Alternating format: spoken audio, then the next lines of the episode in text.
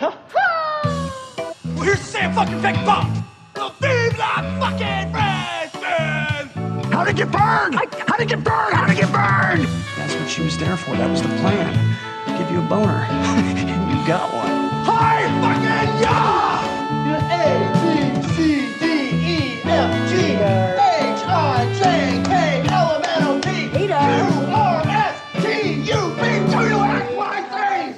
Hello and welcome to a special Cage catch up episode of The Complete Works, aka episode 97 of season one of this podcast. It's a deep dive into the career and films of actor Nicolas Cage. My name is Mike Smith, and joining me to get back in the cage is my friend, co host, and fellow Cageaholic. Mike Decrecio. How you doing today, Mike? I'm doing great. I was just right now panicking, trying to think about if I could figure out a way to open up my microphone software and make it sound shitty, uh, so that I could reveal what we have come to now. But Yes. I couldn't. The ten seconds I had, uh, nothing, nothing came to me. Yeah, uh, bo- both of us listened back to one of our earliest episodes uh, to prepare for this one, uh, which we'll talk about in a second. But uh, listening back to that, it's like, man, we we've come a long way. yes, I think it was episode six yes, in 2015. Yeah, September 2015 is when that one was uh, originally published, and it is uh, uh, wild. That episode was on the Cotton Club, uh, by the way. Uh, so this is kind of a first for the podcast because this is sort of a bonus episode in like the mini Cage season that we're doing because we're talking about a movie that we've already talked about. It- that's a new that's new territory for us, Yeah. sort of old territory because it's a movie we talked about, but new territory because we've never done that before. Yeah, we've never revisited something. Yeah, so that was episode six of the show. This is now episode 97 of this kind of new Cage season. The Cotton Club was an early Cage film in which he played a key supporting role as the brother of the main character, Dixie Dwyer, played by Richard Gere. And we really didn't get much into it in our original episode, but it had a pretty wild production history. Uh, I don't know if Who you. knew? I don't. I don't know if you read into it uh, since you've been watching uh, this new version, Mike. But uh, it's it's pretty insane. Uh, which was especially frustrating for Francis Ford Coppola, the uh, director of the movie. He came onto the uh, project late and was originally only supposed to work on it as a writer. Uh, producer Robert Evans, uh, who produced movies like Rosemary's Baby, Chinatown, and The Godfather, he had been working on this movie for years. This was his passion project. And Evans was introduced to Roy Radin, a show business promoter, through his Coke dealer. Uh, that's Wow. That's how they got introduced. And uh, Radin wanted to make a movie about the Cotton Club, uh, the actual Cotton Club from the 30s. And he and Evans they teamed up to establish a production company to make the movie.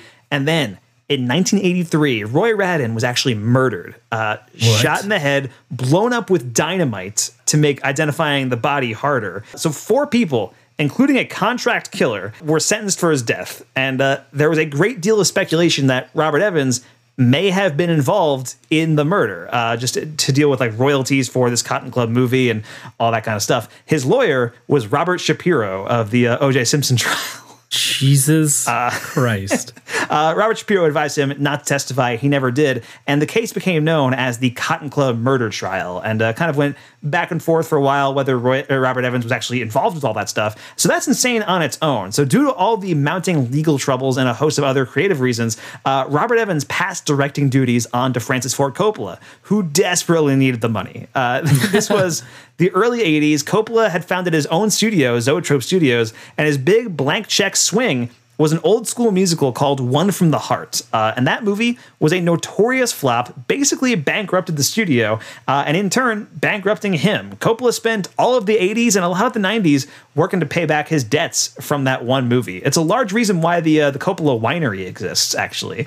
Uh, Oh. is- that's where he gets most of his money now is from is from the wine, and it's it helped him pay off the debts incurred by One from the Heart.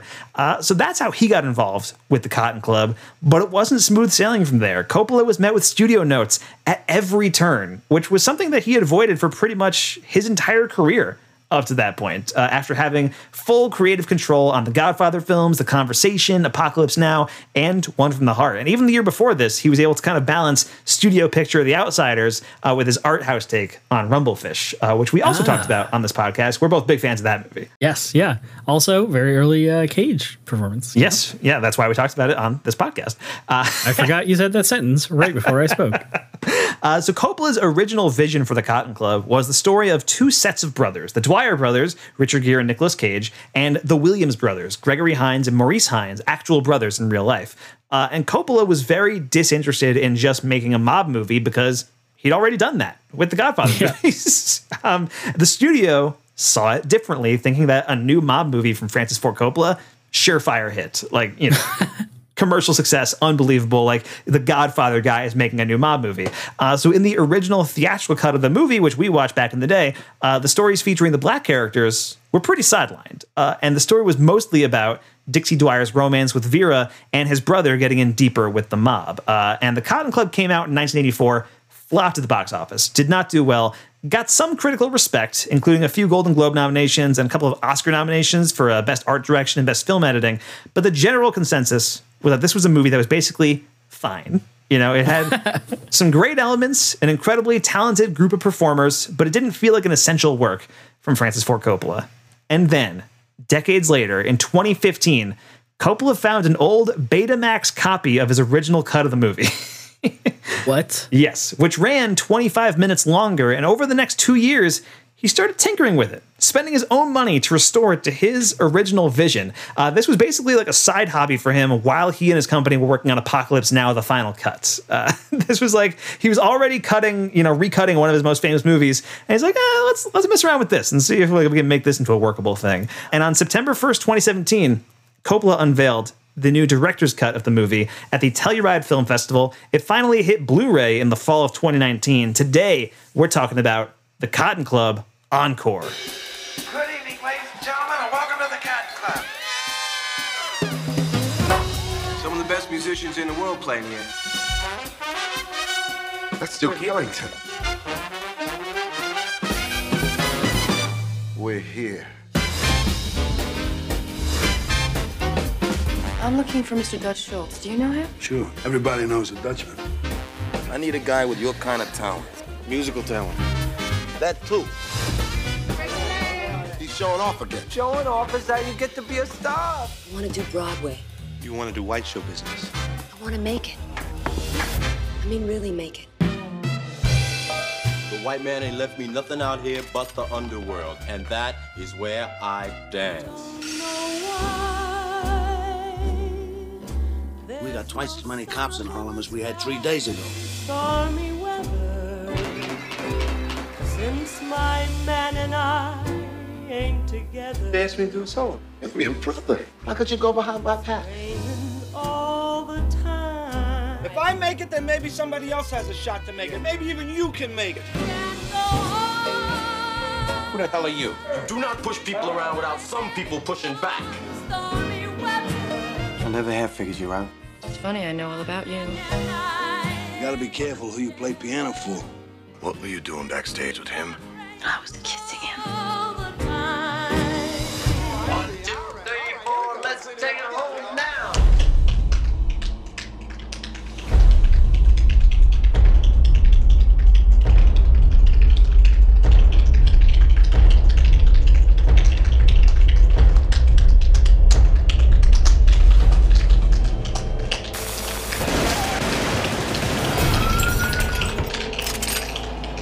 This ain't real life.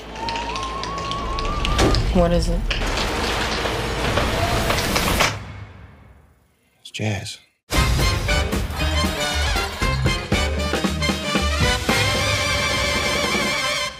So the Cotton Club Encore removes about 13 minutes of footage from the original cut. It actually takes stuff out. And then it adds in about 27 minutes of new footage that had never been seen before. Most of the stuff that gets added involved Gregory Hines' character, Sam Sandman Williams. Uh, and the stuff that got cut this time around was a lot of the mob stuff, which of course Coppola was a lot less interested in. And of course, a lot of that mob stuff involved Nicolas Cage, which means he's in a lot less of the movie in this version.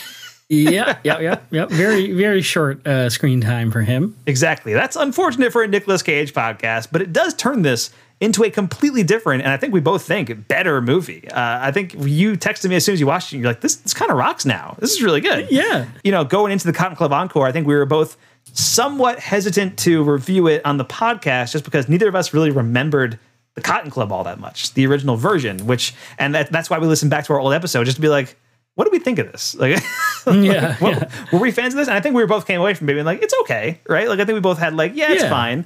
Um, but watching it now, it's like, man, this is this new cut is really good. Yeah, when I went to log it on Letterboxd, I had given it three stars uh, last time I Yeah, watched same. it. Uh, so yeah, it was. I guess it must have been like, yeah, this is okay. This is kind of cool. Uh, kind of reaction to it. Uh, but yeah, this time around, wow, shocked. Like shocked. I mean, gla- granted, it's basically a first time watch. I haven't watched it since 2015. Sure. I haven't really thought about it ever since then, which is kind of the the problem, right? That's sort of it's like this kind of low impact. Like Yeah. yes, this is a movie kind of thing. Um, and this turns it into something very different, much more interesting, I think. And if you have Gregory Hines in your movie, like how is the movie not about Gregory Hines? you know?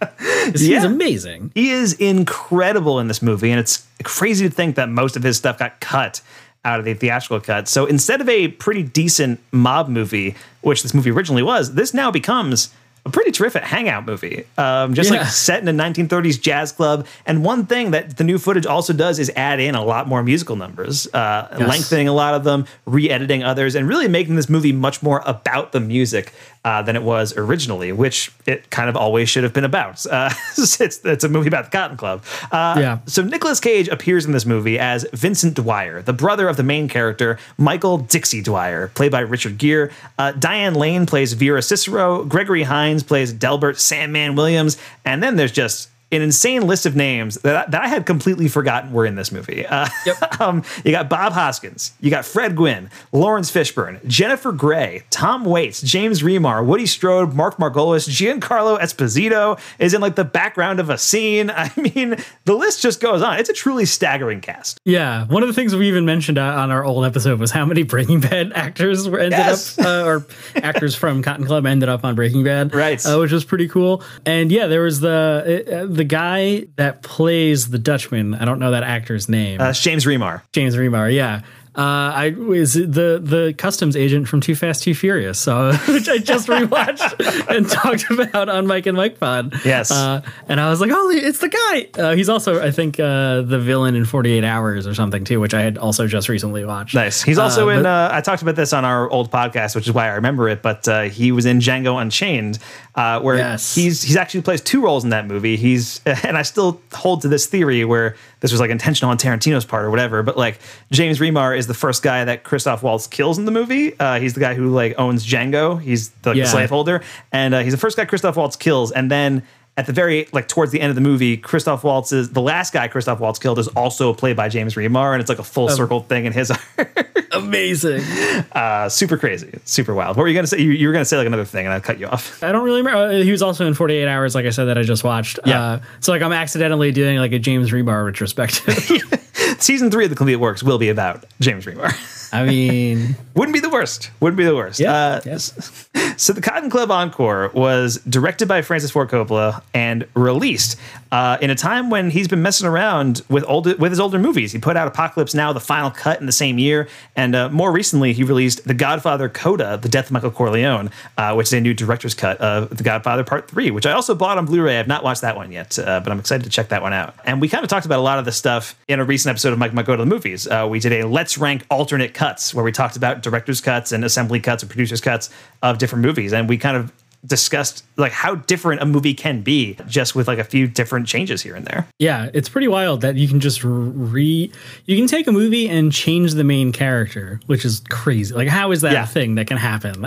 Um, that's wild. Granted, uh, there's no like particular main character. I guess technically it'd be Richard Gere, Dixie, but there, like you said, this kind of is this kind of hangout just t- vibe that kind of follows the different characters that interact within this club and their lives. Uh, Yeah, you know, it- the tangled web they weave. And, and this version definitely makes Gregory Hines a main character in the movie, Yeah. whereas I, I believe in the theatrical cut, and again, we haven't watched the theatrical in six years.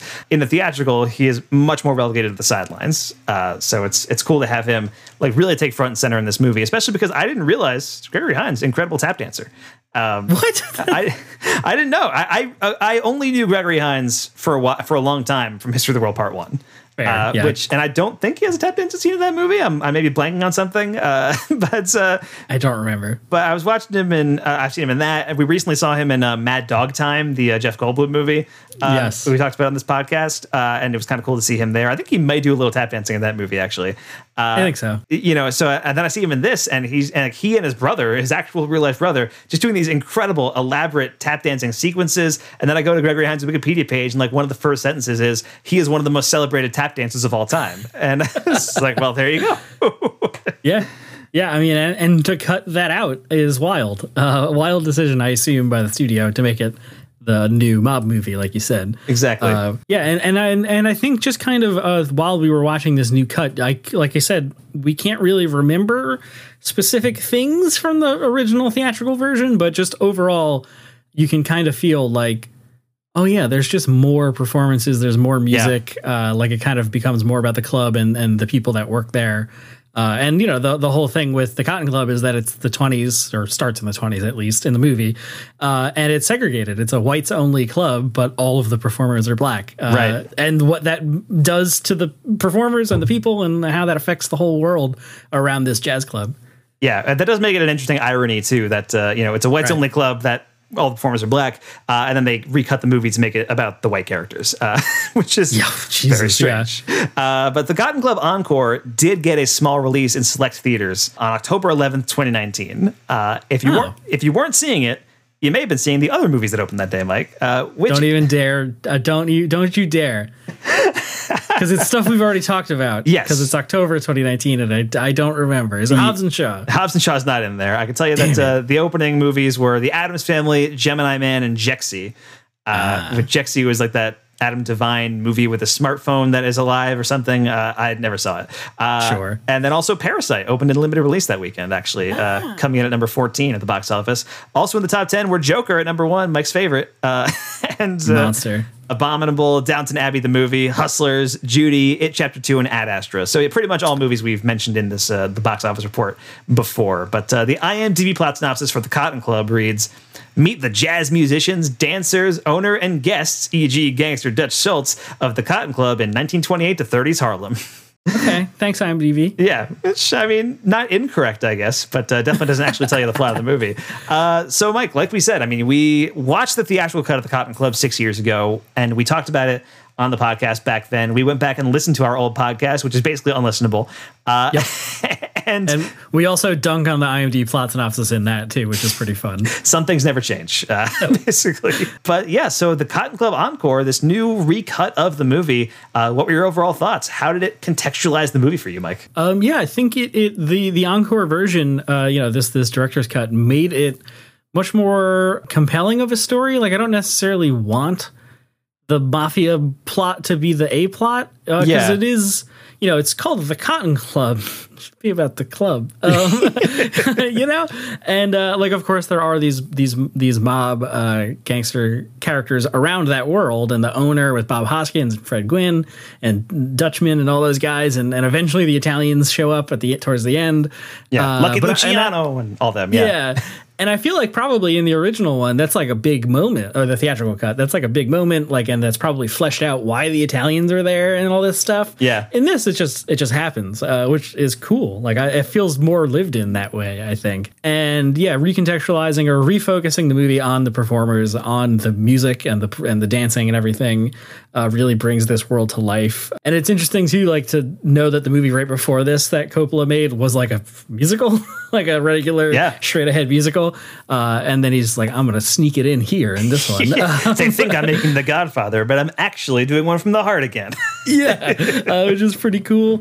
And um, yeah, all the performances, like acting is really great. For, uh, Richard Gere is awesome. Diane Lane is amazing uh, which we t- talked about, like the heart throb. You drew hearts around her name. I had such a I had such a huge crush on Diane Lane when we were reviewing those movies, yeah. uh, especially Rumblefish Diane Lane. Yeah, I mean she's amazing. Yes. She's amazing. But Rumblefish Diane Lane, uh, plus she was in this, and uh, also I think I watched Streets of Fire around that same time, and it was just man, perfect. She she was so uh, great. the next movie I want to watch uh, is unrelated to this, but it's Diane Diane Lane related. Is uh Ladies and Gentlemen, The Fabulous Stains. So good. Uh, Love that. I haven't seen that. Sounds amazing. Um, Diane Lane and Laura Dern in a punk band in the early 80s. Mike, uh, there's never been a movie that's more my shit than uh, Yeah, and apparently the guy, somebody from the Sex Pistols, is like in the band in the movie. That's anyway, Yeah. that's cool. Um, anyway, Cotton Club, uh, Gregory Hines. I want to watch him tap dance for two hours. Uh, that's what I'm saying. And this movie basically does it. I feel like Laurence Fishburne might have more of a character in the theatrical cut because he's kind of like around in the background a couple scenes, doesn't Yeah. really talk until the end when he like kind of intervenes on Sandman's behalf. Yeah, because he's, Um, he's more in the mob stuff than he is in the other Right. stuff, right? uh, which is kind of a shame just because he's you know I want to see Laurence Fishburne. He's so cool. good in this movie. It's- Like the, Yeah. the scenes that he's in, he's incredible. like, He's awesome. like, I, Um, feel, I feel like recently I've gained like a greater appreciation for Laurence Fishburne. Like he's always been great. I love Laurence Fishburne. I remember like getting fucking hyped when he showed up in the John Wick 2 trailer and you know all that, all that stuff. And he's you know I love The Matrix and all that. But I think you know watching him in Deep Cover recently for the Goldblum podcast, and then watching Welcome to Hollywood for Goldblum, where Laurence Fishburne appears as, as himself for like a minute and is incredible in like a, a really short like goofy cameo scene uh Yeah. and then like just popping up here and i actually recently watched uh, school daze uh the spike lee Oh. movie with laurence fishburne and uh yeah he's great in that like it's just, I've, I've been really into uh laurence fishburne over the past few months he's, he's, he's the best particularly the Larry Fishburne era. Yeah, i believe deep cover is where he shedded larry and became I think laurence so. i think is what we were talking Yes. about I, I really enjoyed it. I thought it was really cool, and, and it was I was excited too. And we even talked about this in the episode six. Uh, but but William Kennedy uh, is one of the the co co screenwriters.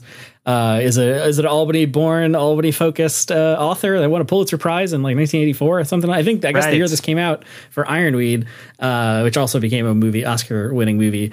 Um, that was really cool, and and he, that Ironweed is also like a sort of hangout, just kind of about Albany and like what that life is like in the 20s there. Yeah. Uh, so like it fits that vibe, like that he would have that kind of impact in this movie, uh, in the screenwriting at least. Um, but there's also you know what the, I think there are three writers, right? uh, the Um, other, the other one is mario puzo who is the author of the godfather books Yeah, I feel like that kind of shines through. Like it is sort of just about this world, and we're just kind of getting a glimpse into it. I really, really enjoyed uh, the the refocus on the club and making it about the performances and stuff. It gives it a lot, m- makes it feel like more vibrant or lively or something, right? Instead of just this kind of like dour, hyper violent, which I always forget that like.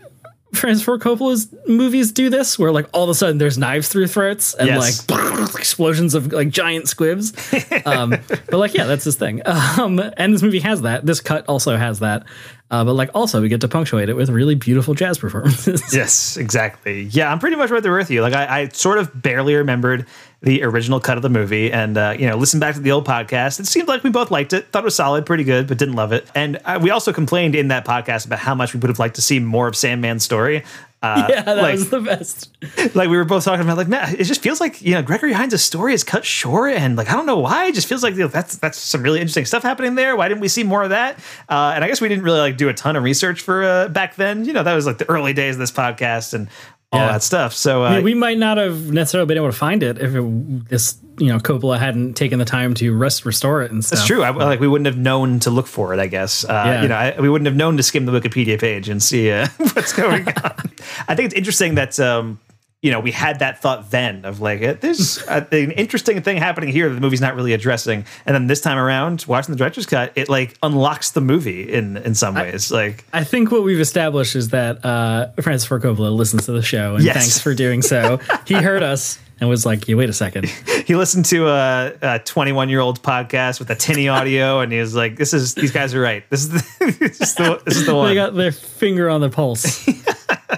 Uh, but yeah, we get a lot more of Sandman's story in this one. And uh, like I said, had no idea Gregory Hines was such a great tap dancer. So this movie serves as like a genuine document for that side of him, which was great. Yeah. Uh, and it just flows better. Uh, like this movie just flows better than the old cut did. Uh, and there's a Q&A actually uh, included in the Blu-ray um, from the New York Film Festival, uh, which I watched. It's like 20 minutes long. And uh, it features Francis Ford Coppola, uh, Maurice Hines, and uh, James Remar. They're all on it. And uh, Coppola talks about uh, the editing process for the Cotton Club and the Cotton Club Encore, and uh, talking about what the studio wanted with the movie. And you know, the genuine note from the studio is like uh, less black people, please.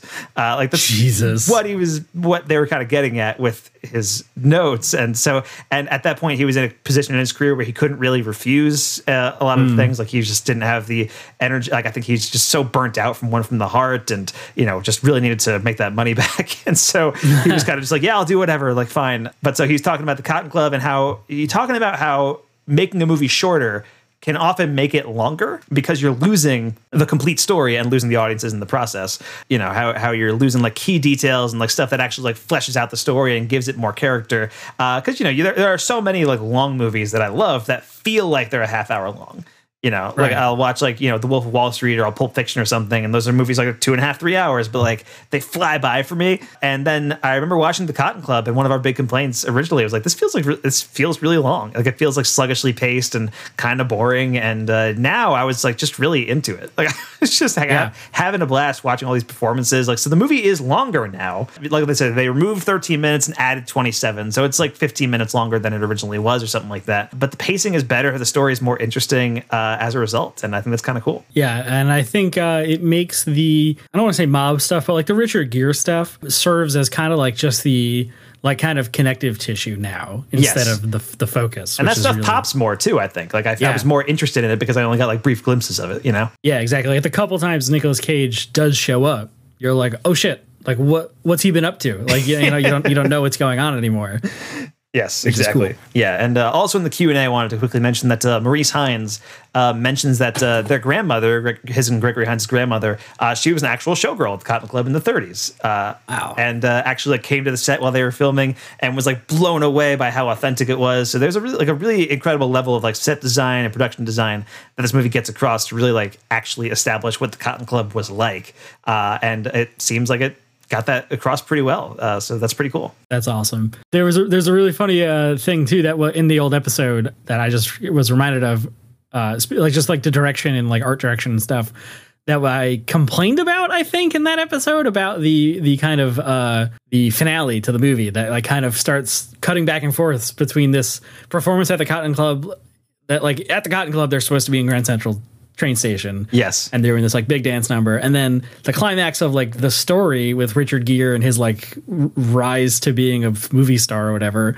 happens in grand central in real life but like there's like the fantasy thing where like the dancers are also at the train station and Yep. it's like cutting back and forth of the the two locations and i kind of ex- like thought that was weird then uh but now that i think that's my favorite part of the movie It's Like, incredible. it's this it's this beautiful and i think i think it I think the encore version that feels more natural for the story that that mo- this movie is telling. It feels more it's earned, about yeah. the perfor- yeah, it's about the performances. It's about that kind of weird showbiz thing.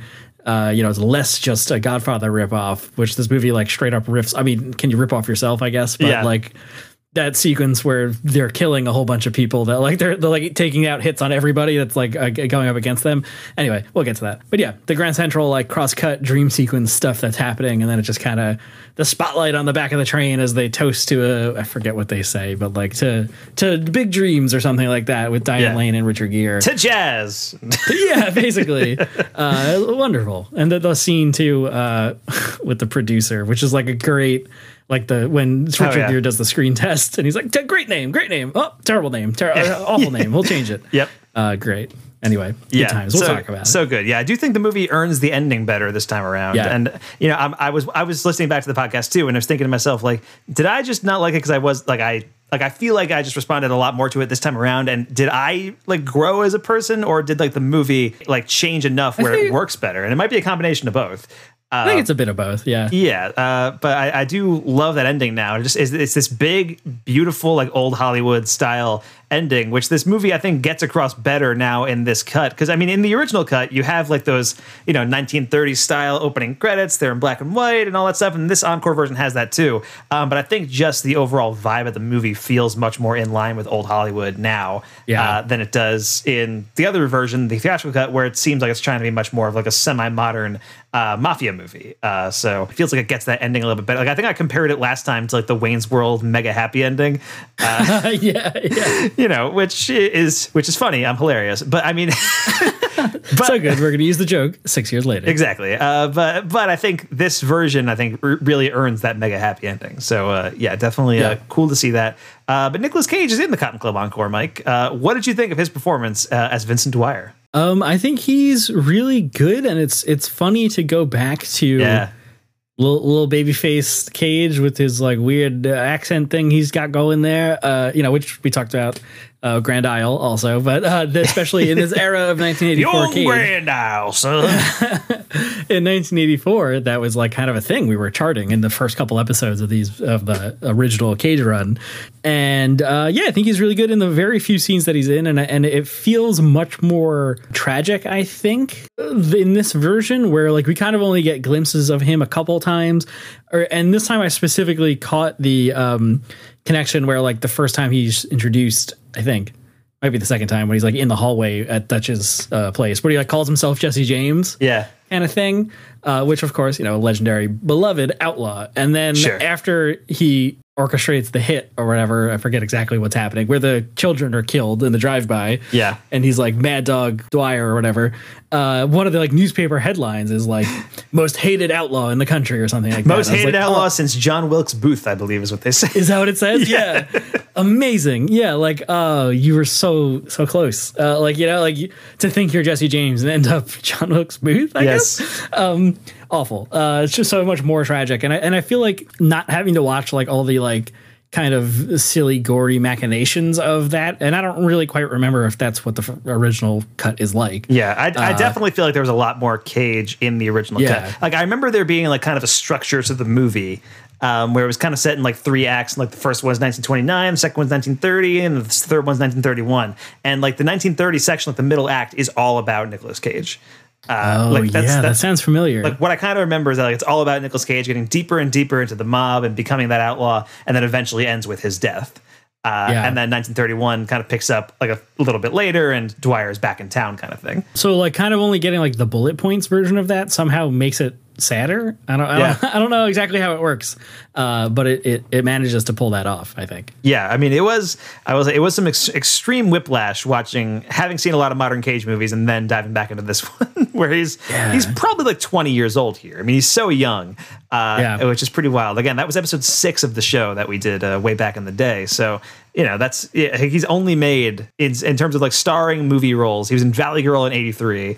Because he, had- he had been like Fast Times as an extra, and he had like Best of Times, the TV pilot. But like it was like Valley. Girl, Birdie, and then I think the Cotton Club. Like it was like it was. I think things. Rumble Fish was Oh, yeah. the episode before that. Yes, Rumble Fish, because he did a couple of Coppola movies in those early '80s because Yeah. his uncle is Francis Ford Coppola, uh, and so, so he got cast in a few of his movies, uh, which definitely helped out. Uh, and of course, Peggy Sue Got Married will be the next one where he does his hilarious nasally voice. Uh, Yummy ma huang.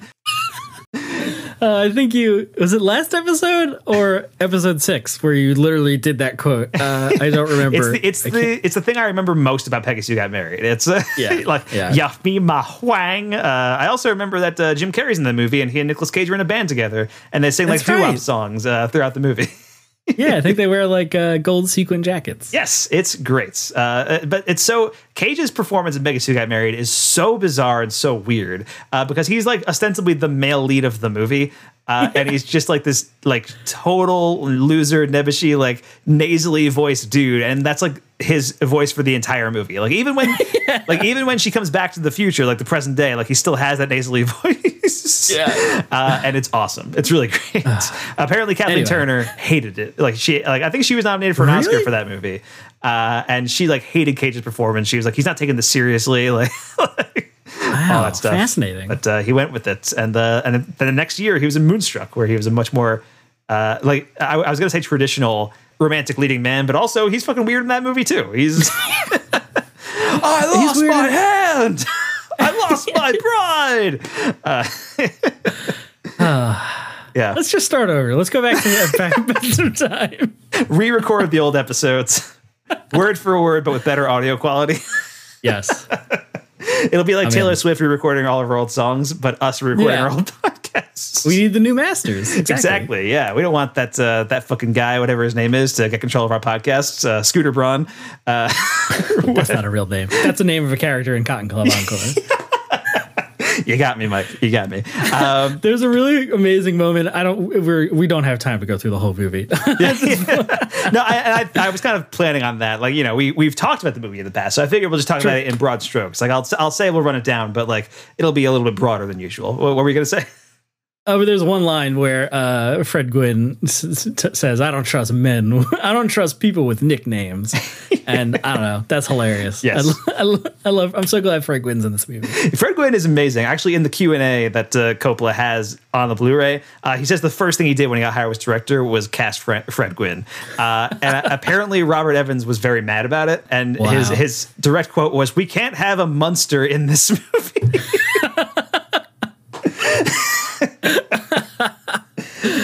Uh, how I want a monster in everything. I What want a monster in all the movies. Yeah, it's Yeah. Remember when WandaVision like kind of parodied the Munsters theme song? It was amazing. Let's just do Monster It's the best part. it's the best part. Uh, yeah, and also Fred Gwynne. It, it, like like we talked about this in our old episode, but like I I had thought this before I listened to the episode because I listened to the episode after I watched the encore version. The Fred Gwynne Bob Hoskins stuff is so good in this movie. Incredible. Yeah. Some of my favorite stuff uh, that's like kind of like tertiary to whatever's going on in the movie.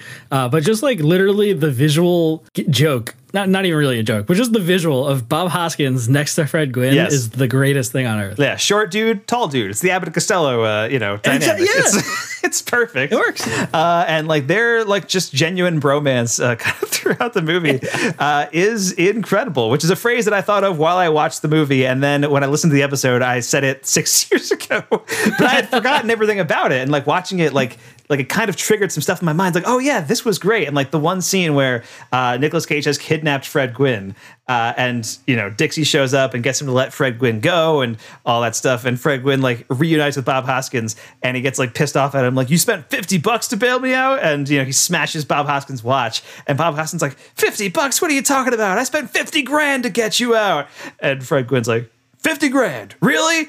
And Bob Hoskins like yeah. And then Fred Gwynne like reaches into his pocket and pulls out like a present for Bob Hoskins, and he opens it, and it's another watch. it's the funniest thing. It's so good. and he's like all he's like all ashamed. like he's he's just shy of like kicking the kicking the floor when he hands him the new, the gift. yeah, but I love that he had that as like his backup, like he, ju- just in case he actually did pay a lot of money for him. yeah. like he he had planned his whole thing out. It was great. So good. Uh, so good. But anyway, Nicolas Cage, good in the movie. Uh, and like I said, you know, he's he's in a lot less of this version of the movie, but as a result, like there's it's sort of better. Uh, and I know Coppola has said his vision was to tell the story of two sets of brothers, but it feels like for this half of the movie, like for the half focusing on the white characters, he is much more interested in Dixie's relationship with Vera than his relationship with Cage, I think. Yeah, Cage is definitely not a main character. Like he doesn't really get that much uh fleshing out, I guess, besides just the fact that he's kind of screwing things up for Dixie. Yeah. Um, which I although I guess like, you know, with the Williams brothers with Sandman and uh, I forget the other character Maurice Hines Um, character. I'm blanking on what his character's name is too, but yeah, Maur- Maur- Yeah, Maurice but Hines, them. Gregory Hines' real life brother. Yeah, them. Uh, it's kind of the same thing though. Like Sandman is definitely like the main character of that plot. Yes. That like also his brother is in. Um, Yeah, and it's also yeah. about him like like finding romance in the Cotton Club with meeting this girl named Lila and all that stuff. Yeah. Right. Yeah. Cage is definitely you know relegated to sort of the the sidelines for both of this movie. Yeah, but he is solid. He gets to be a little bit weird, a little bit shouty. Uh, I did really like him uh, introducing Jennifer Grey when they got married, uh, which Yeah. I was so excited to see Jennifer Grey in this movie. I completely forgot she was in it. Uh, and, you know, this is like a couple years before Ferris Bueller and Dirty Dancing and stuff. So this is like a really early role for her. Uh, and she's barely in it also. She's like, if Nicolas, Right. because she's tertiary to Nicolas Cage's character, and Nicolas Cage is now barely in the movie, so she's barely in the movie now too. Um, but I did really like him like introducing Jennifer Grey and be like, "Oh, this is my wife," and then like you know they just kind of leave the the room and go have sex in the other room, and he's like shouting at the wall. Yeah. like messing with them. yeah, Yeah. Yeah, it is like a weird, weird look into like poor 1920s life, right? That like, yeah. Well, I guess I don't know, whatever. They don't seem too destitute, uh, but like, okay, just go to the next room over because me, I have to talk to mom in here. like, okay, Yes, exactly. But I did like, uh, you know, there's a, a scene later in the movie where he brings Vera back home and his mom's there, and it's just like, oh yeah, mom's here. Like, what can you do? It's Yeah. the twenties.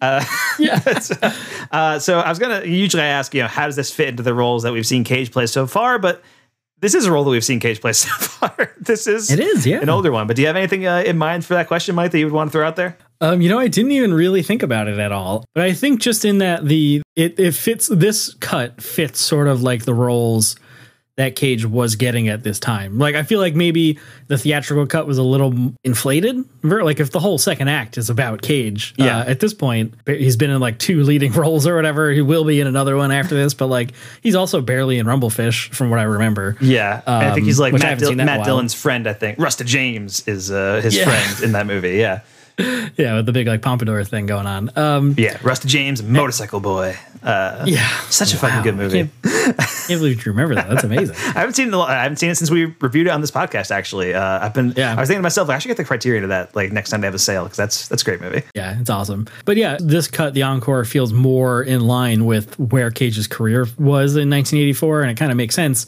um, as him just like sort of as this like kind of character actor kind of guy at this point. Yeah. in his career, uh, or supporting guy. That's that, I guess. yeah, fair enough. I did think it was kind of fun to see uh, Cage and Fishburne in this uh, after just watching Running with the Devil. Yeah. I don't, I don't think they share a scene in this movie, but still kind of cool to see uh, both of them pop up in this. Uh, so there you go.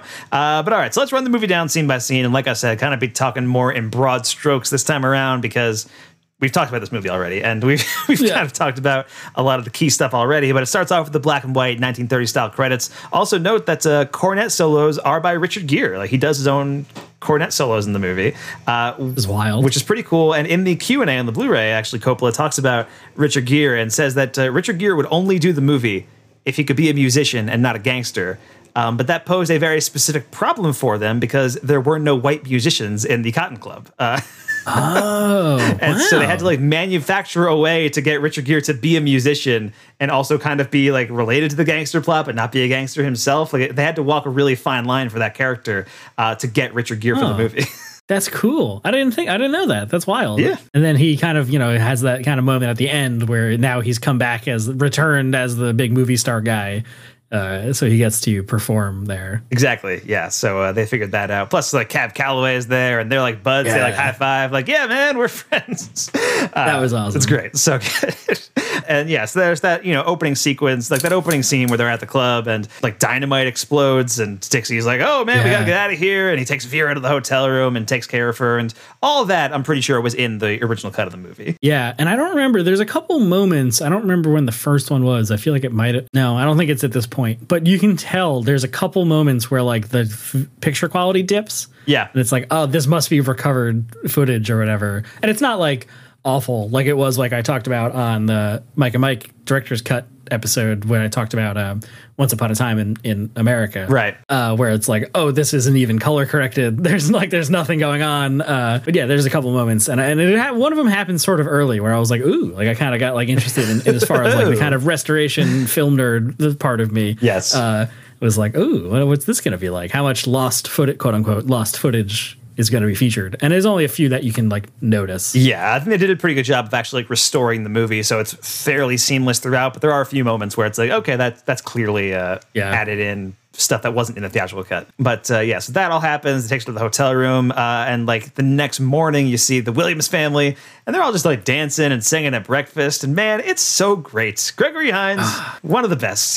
He's incredible in this movie. Yeah, he's one of the greats. It's it's uh it's uh, I love whenever he shows up, and I, I like same kind of thing. I think I mostly knew him from History of the World Part One. Anytime he's in, it's it's awesome. I I, I, still I don't, studios are dumb. Yeah, how- why would you want to cut him out? How do you watch like this version of the movie? Um, which I mean, this this isn't the, the exact same like vision that he was originally going to release, you know, back in 1984, and then had to cut down. But it's very close to what he was originally going to do. It sounds like like he seems very satisfied with this new cut of the movie. Uh, so that's you know good to see at least. But and you get a lot more Gregory Hines, which is always good. Yeah. Yeah, and I feel like this this section too is mostly uh, the same. I definitely remember like it's weird that I didn't remember a single thing about this movie, but then like as it's I'm watching it, I'm like, oh yeah, okay, yeah, yeah, yeah, yeah, and like the them walking to the Cotton Club to audition after breakfast that day, and like that kind of section. I feel like it's mostly the same. Yeah, I, uh, I think you're right too. So uh, yeah, uh, all that stuff. You know, he's dancing he's singing at breakfast. Cage getting married to Jennifer Grey and all that stuff. Uh, Sandman passes the audition at the club. They do note that uh, you still got to use the back door. You can't like Yeah. walk in. You know, with the white customers, you got to go in the back and all that stuff. So there is uh, that kind of undercurrent running throughout the movie. But yeah, so Cage uh, gets on Dutchman's payroll, and uh, they have these scenes with like the mafia scenes. The Du- Dutchman uh, stabs a guy in a throat in the throat who Yeah. is insulting the Jews. I think it's Tom Waits is uh, the guy No, he stabs? Tom Waits is the Cotton Club owner, or Okay. not the not the MC or whatever. He plays Stark, I think, right? Is his name? Uh, Yeah, I some- think. something along those lines. Which every time they say like Mr. Stark, I'm like Iron Yeah. Man. no, the guy um, uh, that that Dutchman k- kills is like this other bootlegger mob guy that like they've kind of agreed to a truce. Yeah. Uh, for right now, like, and I don't really exact. I think like there's too much heat after that the bombing, the, the beginning kind of thing. So they kind of agree to like let things cool off, which is like kind of brokered by Hoskins and Fred Gwynne, uh, who I think are the owners of the Cotton Club, like the actual owners. Right. But he keeps like I forget. uh, He's. I don't think it's because he's insulting Jewish people, but like that's definitely happening. There's a lot of just like you know, this is 1929 casual racism going on, Yes. which is like weird, or uh, you know, but I guess that's what it was. And the, the Dutchman, you know, Dutchman being such a, a hothead, uh, grabs a giant fucking like Mike Myers, Michael Myers knife, and just bow right through his throat. And that was the first time that I was like. Oh yeah, it's a Francis Ford Coppola movie because it's Right. like big and juicy and there's blood everywhere. Yeah. Um, I mean. Coppola, Coppola comes from uh, Roger Corman movies. He uh, Yeah. he did. His first movie was a, a Roger Corman movie called Dementia 13, which I own on DVD. Uh, and have watched and uh, remember nothing about, but it's but I Yeah, have just like the Cotton Club. kind of yeah, but uh, but that, that's part of like a Roger Corman collection I got when I was like 17, and I watched it then uh, and haven't seen it since. Uh, but yeah, so he stabs the guy in the throat. The blood goes everywhere. It's like on the chandelier. It drips down on Vera's face. I mean, it's what an awesome shot. it's really great. Uh, so that's all happening. I also really like the uh, there's the one take shot of uh, the Dwyer family entering the club, and uh, Cage Yeah. just kind of like being a dick the entire the entire time. Yeah, he's like yelling at the performers and like wants a better table and all this stuff. And Yeah. uh, I forget exactly what's going on, but it's you know the kind of first uh, you know indication of he's you know it may not be long for this uh, world. Yes, Things might- exactly. he may not be Jesse James after all. Yeah, and it's it's like uh, Dixie and the mom and Cage and Jennifer Grey they're all there, and that they meet like they see Dutchman and I think it's Dutchman or maybe it's Bob Hoskins who like look talks to Dixie and is like, Yeah, that's the mom who I think is like was an actor or wanted to be an actor or something like that, and she recognizes Bob Hoskins' character as like, Hmm. oh, that's Mr. Broadway. He produced all the shows. I'm going to introduce you to him, Dixie, Yes. even though they've already met and she doesn't know, yes, kind of thing. yeah, that's what it is. So it's Bob Hoskins, and you know Dixie's talking to him, and uh, I think he mentions that uh, Dutchman hired him to play piano uh, at some point, like at, a, at a function, and uh, you know Hoskins is like, "Be careful who you play piano for around this town." like, Yeah, you know, so good. I love Bob Hoskins. Hoskins is so good. And uh, we've talked about that in this podcast before because he was in the Jeff Goldblum movie, uh, The Right. Favor, The Watch, and The Very Big Fish. Uh, but he's great in that movie too. Hoskins is the best. Um, but Hoskins, yes. Hoskins season three. Is that Hos- Hoskins season three. It's a it's a potential thing that we could possibly do. Um, He's been in a movie with both Nicolas Cage and Jeff Goldblum. We'll, we'll break our one rule. we'll just For talk about Hoskins. we'll just talk about him again. It's fine. Uh, we're doing it right now with the Cotton Club. We might as well uh, go all Sure. the way. Uh, if, if they release new director's cuts of The Favor, of The Watch, and The Very Big Fish, and a second director's cut of The Cotton Club, then I think uh, we should do a Hoskins season. I'm in. But uh, yeah, there's a big musical number. The Creole Love Call song is happening, and then the the Williams brothers tap dancing. You get to kind of really see that showcase for the first time. And man, like again, like they were Gregory Hines, Maurice Hines, real tap dancing duo in real life. I mean, in addition Yeah. to being brothers, uh, obviously, but they you know tap danced for many years, like you know huge on stage and all that stuff. I think their dad tap danced with them too. Like they were just all over the place. Oh. And then Gregory Hines really got like a good film career and. uh you know, was able to showcase his tap dancing on screen here in the Cotton Club, which was so cool. Yeah, and I think you can really tell like that they're actually. Bro- I mean, one they look alike because they're Yes. brothers, um, but like uh, it it lends like an extra layer, I think, to the movie. I don't know something that would be like stunt casting now. Uh, you know, I don't know. Like I feel it felt like a weird modern thing that would happen, but it would be like part of the marketing, Yes. um, kind of thing. But in here, it just feels like a genuine uh, performance, and and you can really tell, especially in the dance scenes with them, that like they can just do this together naturally. Yeah, they've got that chemistry, uh, which is Yeah. awesome. And so their tap dancing is amazing. Uh, Dutch hires Dwyer to hang out with Vera, show her a good time, which never works out for mob bosses. I don't know why they keep doing this in movies. but like either they're going to fall in love or they're going to have to like you know solve an overdose problem like in Pulp Fiction. Like that's basically what's going to happen. exactly. Uh, and so that that that's part of the original theatrical cut of the movie. And then I think what what you really get into here is, uh, I mean, Hines is uh, you know trying to impress Lila, one of the girls at the Cotton Cotton Club. And uh, there's this great sequence where um, he starts singing to her while she's like eating lunch or something. He's singing Lulabelle from Tennessee. Uh, Mhm. Right, and it's this, you know, just really great, like off the cuff, like semi musical number, like outside of the stage. Like it's, you know, Yeah. this movie like flirts with being a full on musical at at times. Yeah. Yeah, I think they're. It seems like they're kind of at like this, uh, like an auditorium, like a rehearsal space or something for the Cotton Club people, or where the people from the Cotton Club, the performers, rehearse. Uh, and he says, like, "I'm trying to impress this girl. Somebody help me!" And this woman gets up and gets at the piano, and then he does this big performance. And Yep. it's like amazing. I feel like that might have been in the original. I don't remember. That might have been, but the scene right after that, I think almost definitely was not. And uh, What was that? The big tap dance contest that's happening in the underground poker room. Oh yeah, yeah, like the boys' club room or whatever. Yes, that was they're amazing. They're like, oh, we don't let girls in here because we tap dance, and uh, and it's the best scene in the movie. I can't believe it was not in the original cuts. yeah, absolutely incredible. Uh, that scene is, is awesome. Yeah, because it's, it's like Gregory Hines and Lila. He's like wooed her with a Little Bell from Tennessee, and he's like, "Let's get married," and all that stuff. Yeah. He's like rushing her down to the to the underground room to tell It's the like boys. an Elks Club. Yes. like and all the old guy, all the old guys are there. It's just like, oh, you you can't allow women in here, and she's like, why not? And it's like, cause we, they can't do this. And he starts tap dancing, and everybody gets in like a big circle, and they'd like take turns like getting in the center and start t- doing their own little, little tap dancing routines. It's the best. yeah, it's light and it's like a couple minutes long. It's like pretty significant for Yeah. what this could have been, and it's great. I had a, had a blast with that, and I'm so glad it's here. Yes, exactly. I, I like it, that completely justified the Cotton Club encore in that like one sequence. I think like this whole movie's reason for existence was to bring that into light. It's so good. Um, but yeah, that happens, and then uh, you see Dixie and Vera. They've been hanging out, and uh, I think Dixie like spills a drink on her, and they have like this sort of antagonistic, sort of flirtatious relationship. And then there's the one scene where they kind of dance and fight at the same time, uh, which which I think was in the original cut. Like, That- that was very seemed familiar, familiar. right? Yeah. Yeah, definitely awkward when she slaps him and then he slaps her and then the room applause applauds. like everyone thinks it's like this new Like hot part of the show, kind yeah. of thing. Yeah, and they like kind of all join in and like other women start slapping their partners and stuff.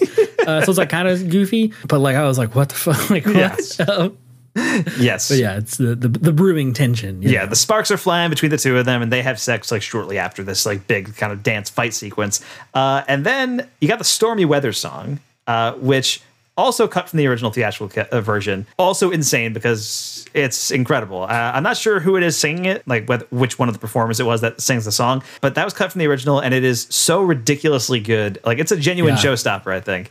Uh, and I can't believe that wasn't in the original version. It's it's nuts. Yeah, and I don't remember if that is a like historical figure, that character or not. Because like you know they mentioned like Duke Ellington is leading the band at one point in the beginning, and Yeah. then it's Cab Calloway at the end, uh, and like a couple other conventionally famous jazz performers from the 30s and 20s and 30s are featured. But yeah, that that this scene is incredible. That performance. Yeah, it is so so ridiculously good, and that's kind of like the halfway point in the movie where they do that song.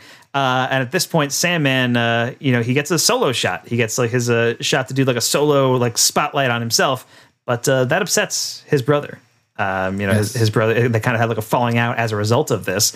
Uh, and I think what's interesting about the parallels between the two brother plots between uh, the Williams brothers and the Dwyer brothers. The Dwyer brothers uh, plot ends in tragedy with Cage, you know, becoming an outlaw and then ultimately being killed. Uh, but the Williams brothers, they get to reconcile at the end. They get to have like Yeah. the, the happy ending and they get to perform again. That's it's it's a delight. They're so good. Yeah, that's that scene too. When it's it's not the Cotton Club, I don't think, where they reunite. It's somewhere else. No, it's wherever his brother is performing. Yeah, Yeah. Because at that point they've fallen out, and Sandman's at the Cotton Club, and he's somewhere else. Right, right, right. Yeah. Um, and uh, he, you know, he he calls Sandman up to like perform with him, and and they do that whatever song it is. I forget that that Yes. one routine, and then they kind of just like pause and look at each other and miss whatever beat is happening at the end of the song. Yeah, and they're so like, they're so overcome by emotion uh, at Yeah. their at their reunion that uh, they stop the dance and they just like hug it out, uh, Yeah. and it's great. yeah, it's really beautiful, and and like, ah, I just I just want Gregory Hines to be happy, you know, Yeah, in exactly. this movie. yeah, old school movie making, man. It's uh, it Yeah. works, it works. But uh, yeah, so Sandman goes solo, upsets his brother, uh, and then you have the scene with uh, Dwyer's screen test. Dixie Dwyer, uh, you know, testing out to be an actor in Hollywood. The executives watching the scene. It's so funny, and it's just like this one bit where it's like. This one producer who's like calling all the shots, and one guy who's like the yes man, like yesing everything the guy says. Like, well, the ki- I mean, the kid's got a good face, but he can't act. Like, you're right, he can't act. I'll get rid of him. It's like, ah, but we'll give him a shot. All right, let's give him a shot, and all that's Yeah. What's his name? Dixie Dwyer. Great name. And then the producer, the executive's like, ah, it's a terrible name. It's like, oh, it's an awful name. Gary, Yeah. We'll make him change it. Great. so so good. Uh, and so he uh, ends up getting a shot in Hollywood. And uh, meanwhile, Cage is uh, becoming more of an outlaw. I think he uh, is the Cotton Club that he enters where he comes in and shoots up the place, or is it a different place? No, there's also the weird plot. This is the weird. This felt very disjointed in in this edit. Well, not disjointed, but it feels a little weird without the focus on the mob stuff. Because there's also the the plot line with Laurence Fishburne's character is there run like the lottery or something or a lottery like Yeah. a numbers racket, whatever that means. It might even be horse races. I don't even know. There's definitely a Um, newspaper that says numbers war in Harlem.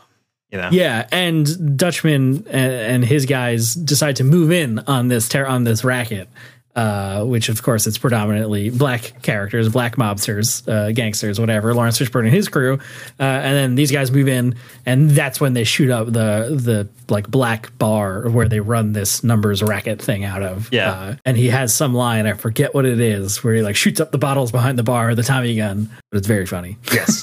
because it's Cage. Take our word for it. Uh, But uh, yeah, so Cage shoots up the place. There's a numbers war in Harlem.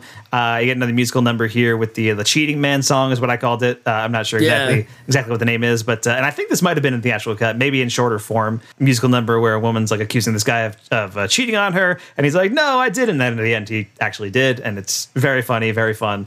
Uh, and then you get the scene where Gregory Hines meets uh, Laurence Fishburne, and uh, they're they're incredible. Again, Laurence Fishburne incredible in this movie. I mean, incredible in everything.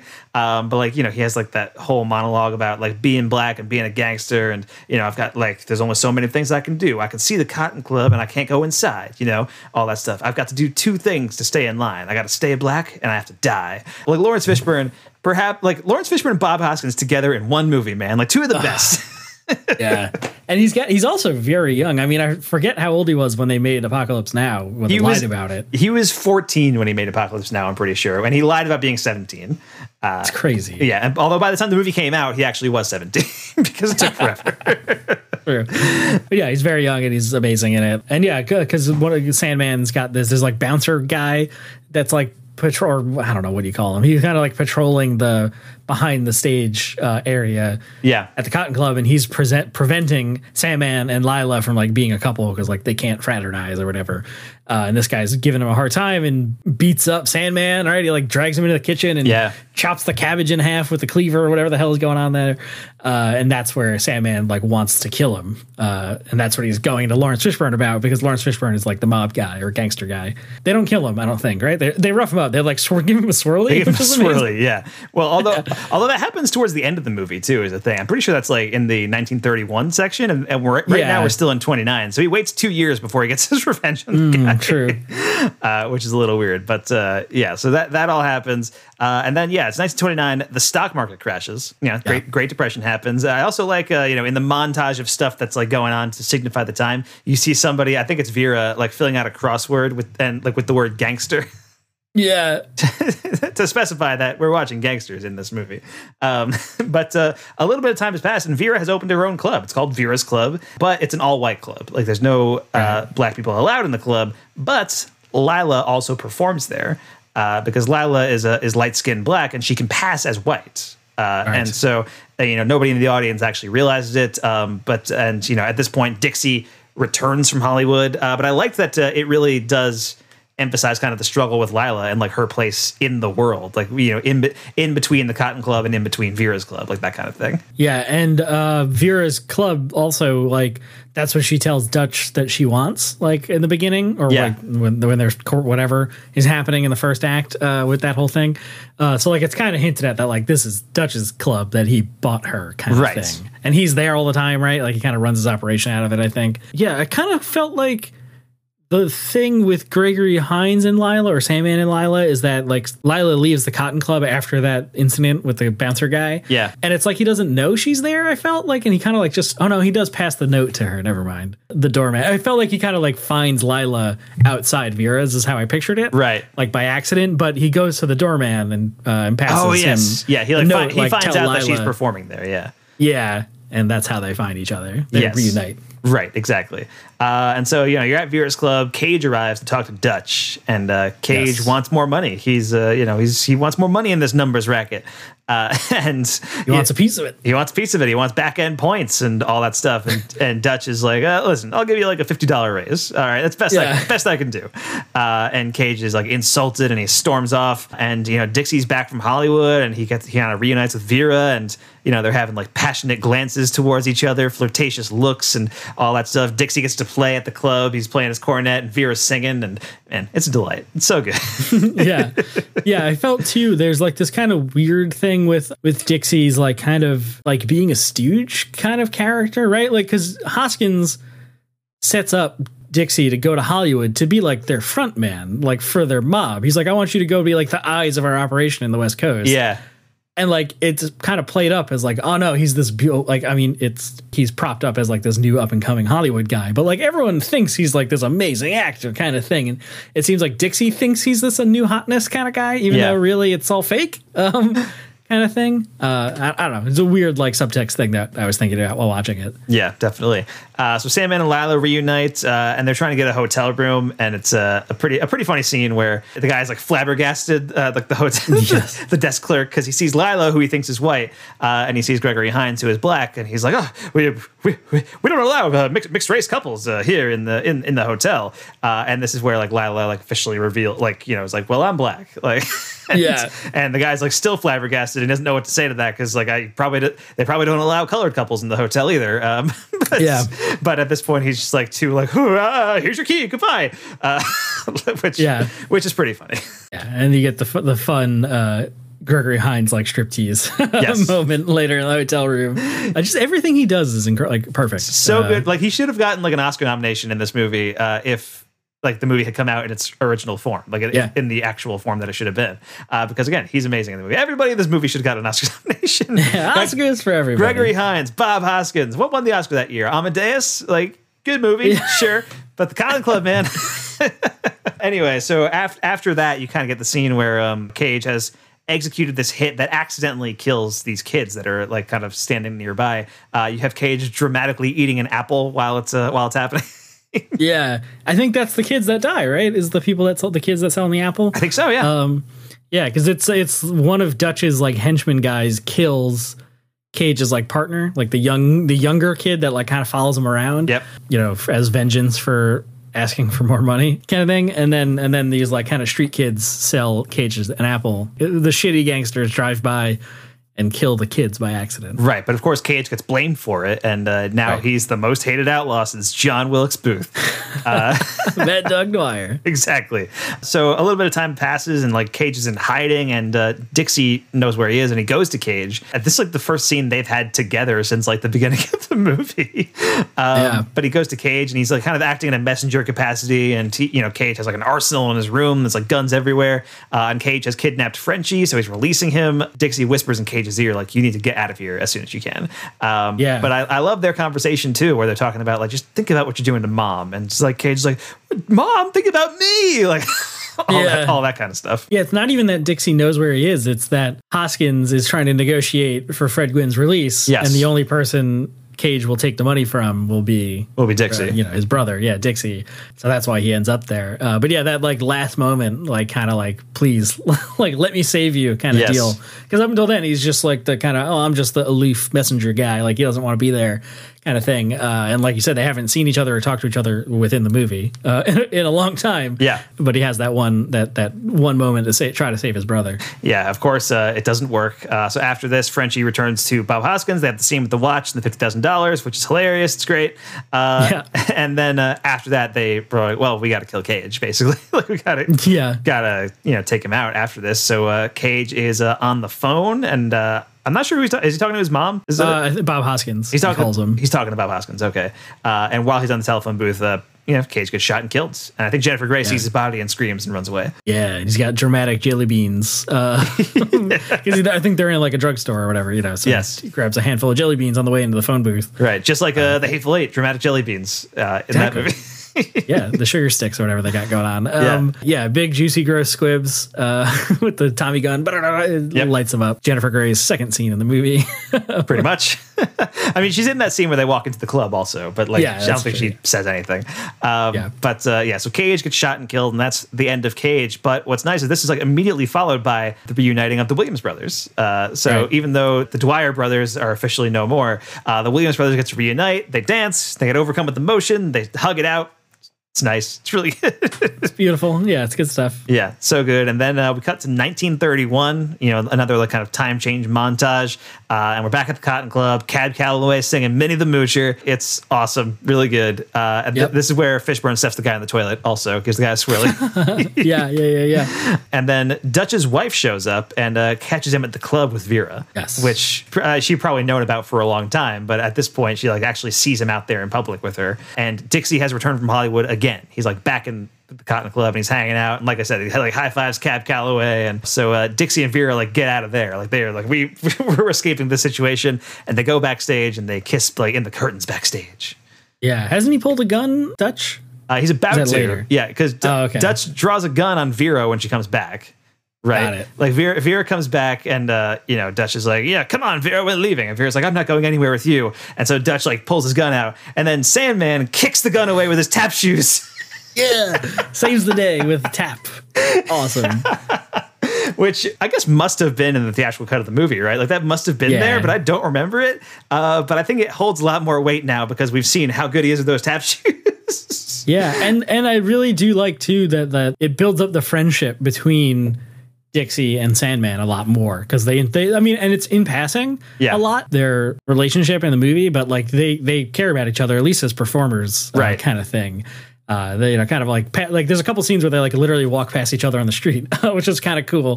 Yes. uh, it makes sense. You know, I, I like that kind of payoff that like Sandman saves Dixie and Vera. Yes, absolutely, and uh, that's that's kind of the, where their stories intertwine, which is cool. Uh, and then after this, you get this very Godfather esque scene, which okay, Straight up. Co- I mean Coppola directed The Godfather, so it makes sense uh, that Yeah. you would go back to this well, I guess. But uh, it, it's it's really great too. It's a Sandman's tap dance routine. Um, Yes. And it's cutting back and forth between the tap dance routine uh, as the hit is taken out on Dutch to finally kill Dutch Schultz. That's what it was. Yeah, that was. I couldn't remember who they were. Ex- who was being executed. Yeah, it's stuff. Dutch. Yeah. it's Dutch. Yeah, and that's I think Luciano and and Hoskins and it's like when the Italians show up is kind of that's sort of what I was talking about. Right. Like. Like they're the Dutch is getting too crazy and he wants to kill like a district attorney or something. I forget they talk about, and they're like, "We got to put him down," kind of thing. Yeah, and but just the cutting back and forth between like you know a beautiful thing like a, a baptism, and then also Yep. and then also death. how- Murder. and also lots of death. Yeah.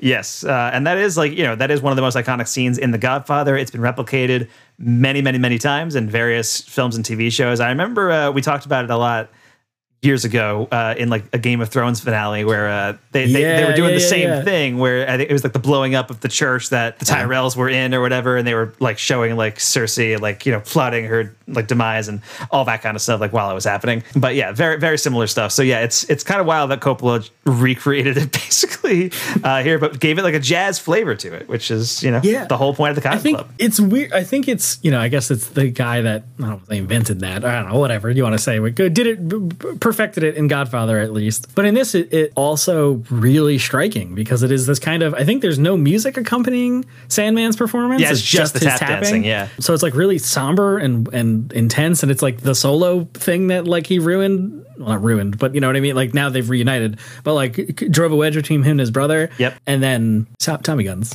Exactly. big juicy squibs. yeah, it's awesome. It's a great scene, and just the, the way it like cross cuts and edits between those two things. And I think, uh, like you said, this was in the theatrical cut, right? Like we we talked about this on the podcast, like the old one. Yeah. Okay. I don't know if it's the exact same, but like this moment. Yeah, it, it felt completely fresh to me. Like I felt like I hadn't seen this before, uh, and so It might not be crosscut like that. I have no It I might don't not really be. remember. I, I, I'm sure they do the hit on uh, Dutch Schultz, and I'm sure they do like a little bit of tap dancing and stuff. But I think this is like a different take on what that scene was. Yeah. I would have to go back and watch the theatrical cut and like actually compare and contrast, which I'm probably not going to do because now this is like the definitive version of the movie for me.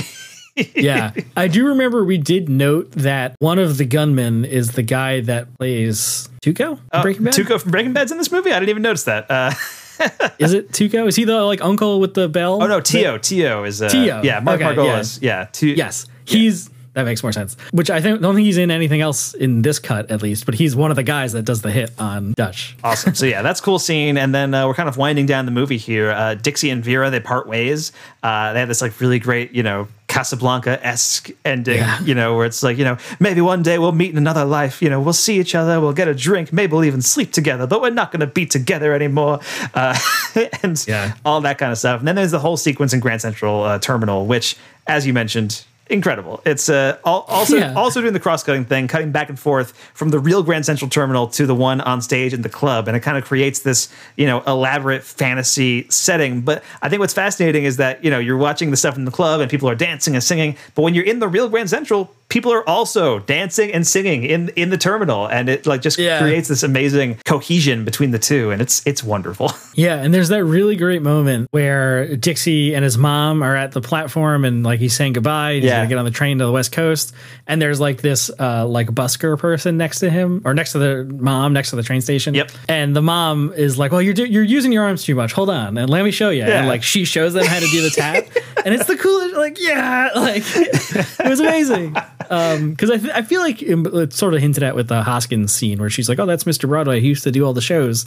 Kind of moment, uh, but like you know, she kind of uh, uh, talks about like she missed her chance, kind of thing. Like Yeah. she was a performer and just didn't get the chance, kind of thing. Uh, and here she is at the big at the end, you know, the big finale, getting to do a dance routine.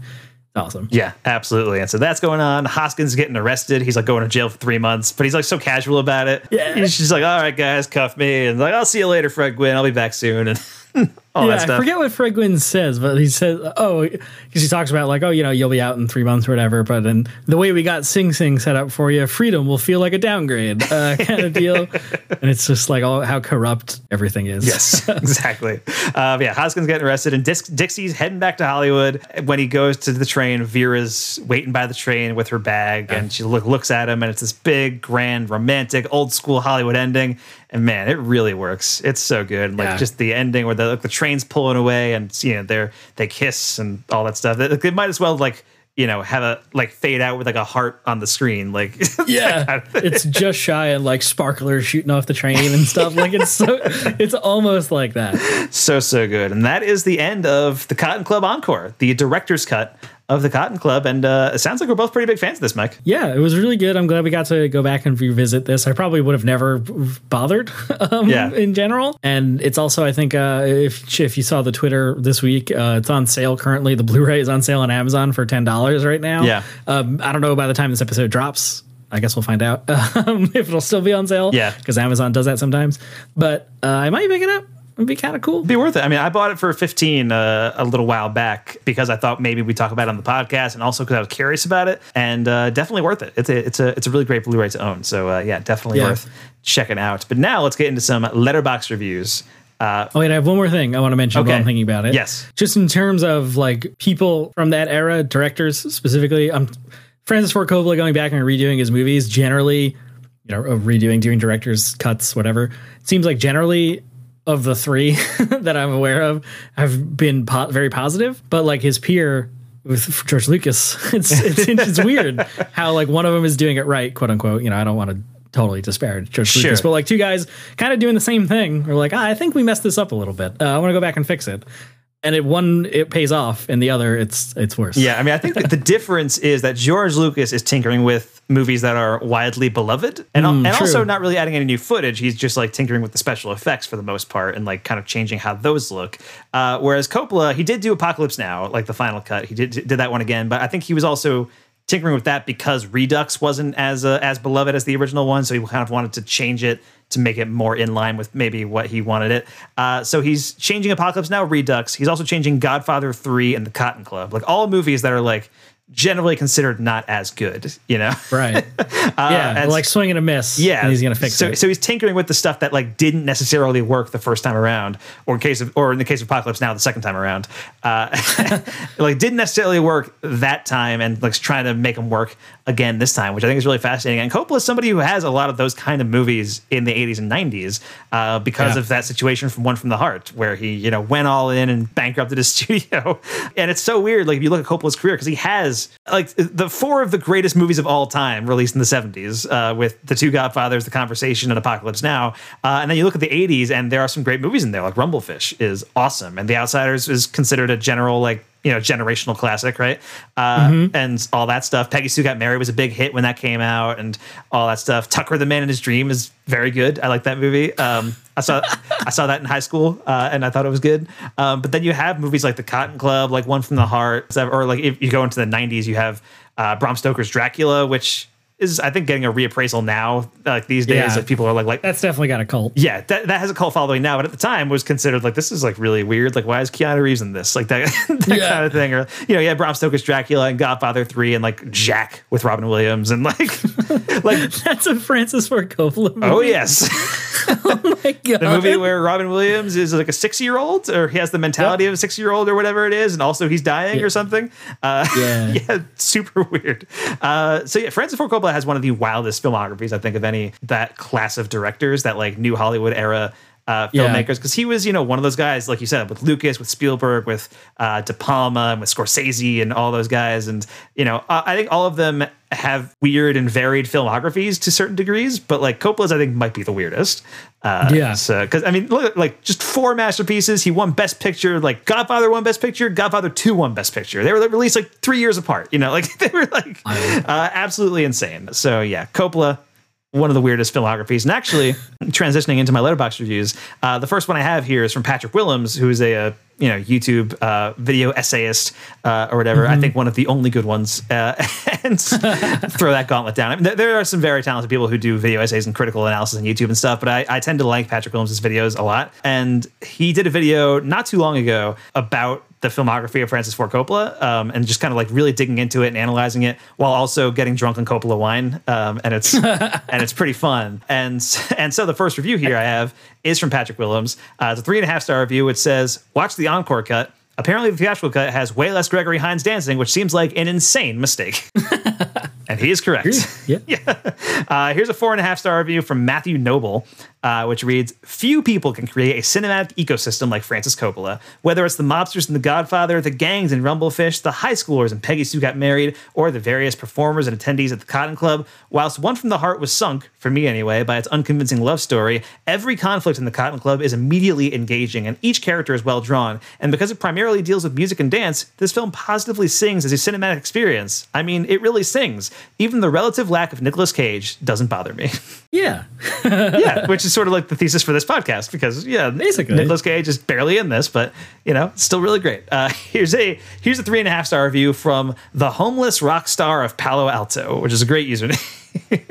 Amazing. Uh, Coppola's The Cotton Club is a strange film to assess. You can really feel the part of him that made The Godfather, as well as the part of him that made One from the Heart. Uh, these contradicting sides of Coppola create a really unique experience for better or worse here. I watched his new encore cut, which, from what I hear, adds more musical scenes, which were by far my favorite. That's the sad thing. There's clearly a beautiful, personal Coppola film jumbled with a less than interesting mob story that lacks much focus or tension, which makes The Godfather so great. I think if Altman tackled this kind of project without any studio interference, we get a masterpiece because there would be little to no plot, as Altman's interests would lie solely in exploring the jazz scene in 1930s Harlem. It's clear that's where Coppola's interests were, and it's a shame the Cotton Club doesn't reach its full potential, especially since there is so much craft on display. This is also the product of a lot of cocaine, uh, which which I guess should be expected out of a Robert Evans production. Amazing. yeah. Uh, and here's a four and a half star review from Sarah. This is the last one.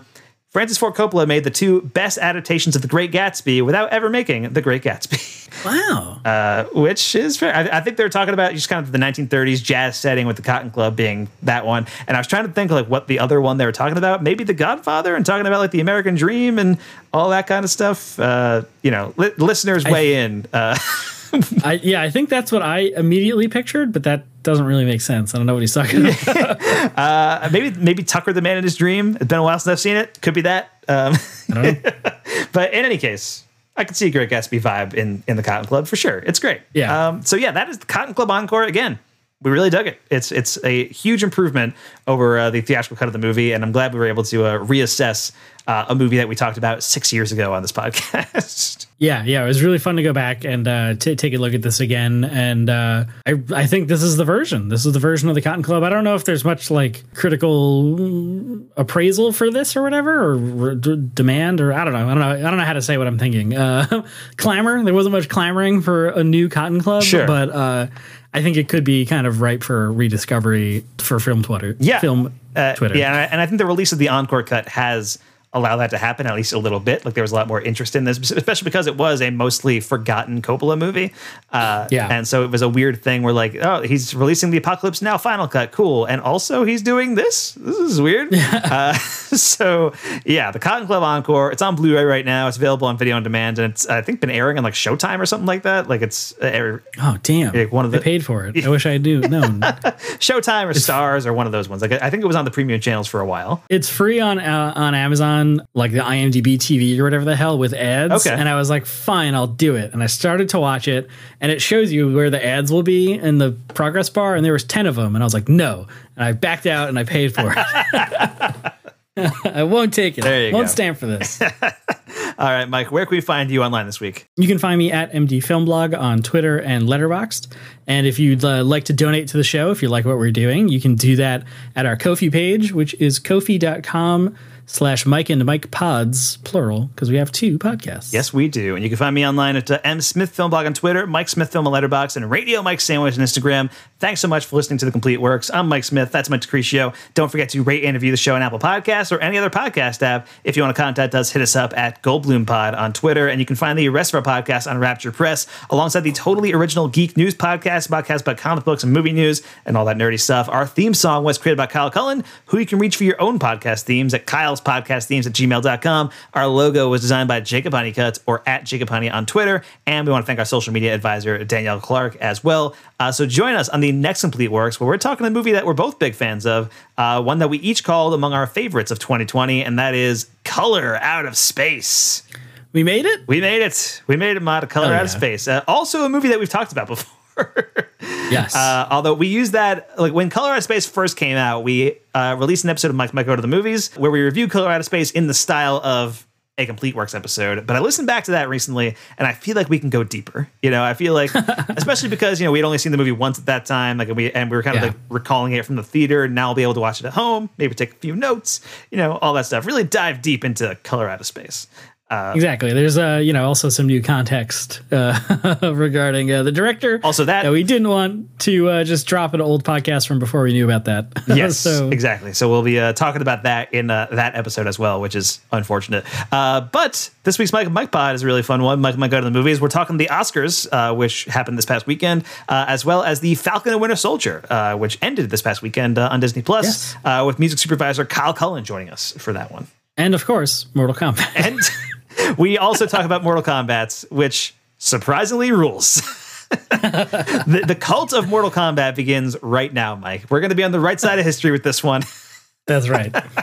Uh, all right. Thanks so much for listening, guys, and thanks for getting in the cage. Johnny Cage, that is. Mortal Mortal C- Comcast. no. Mortal Podcast! yeah. That's the one. Record. Um anyway. Ha ha ha!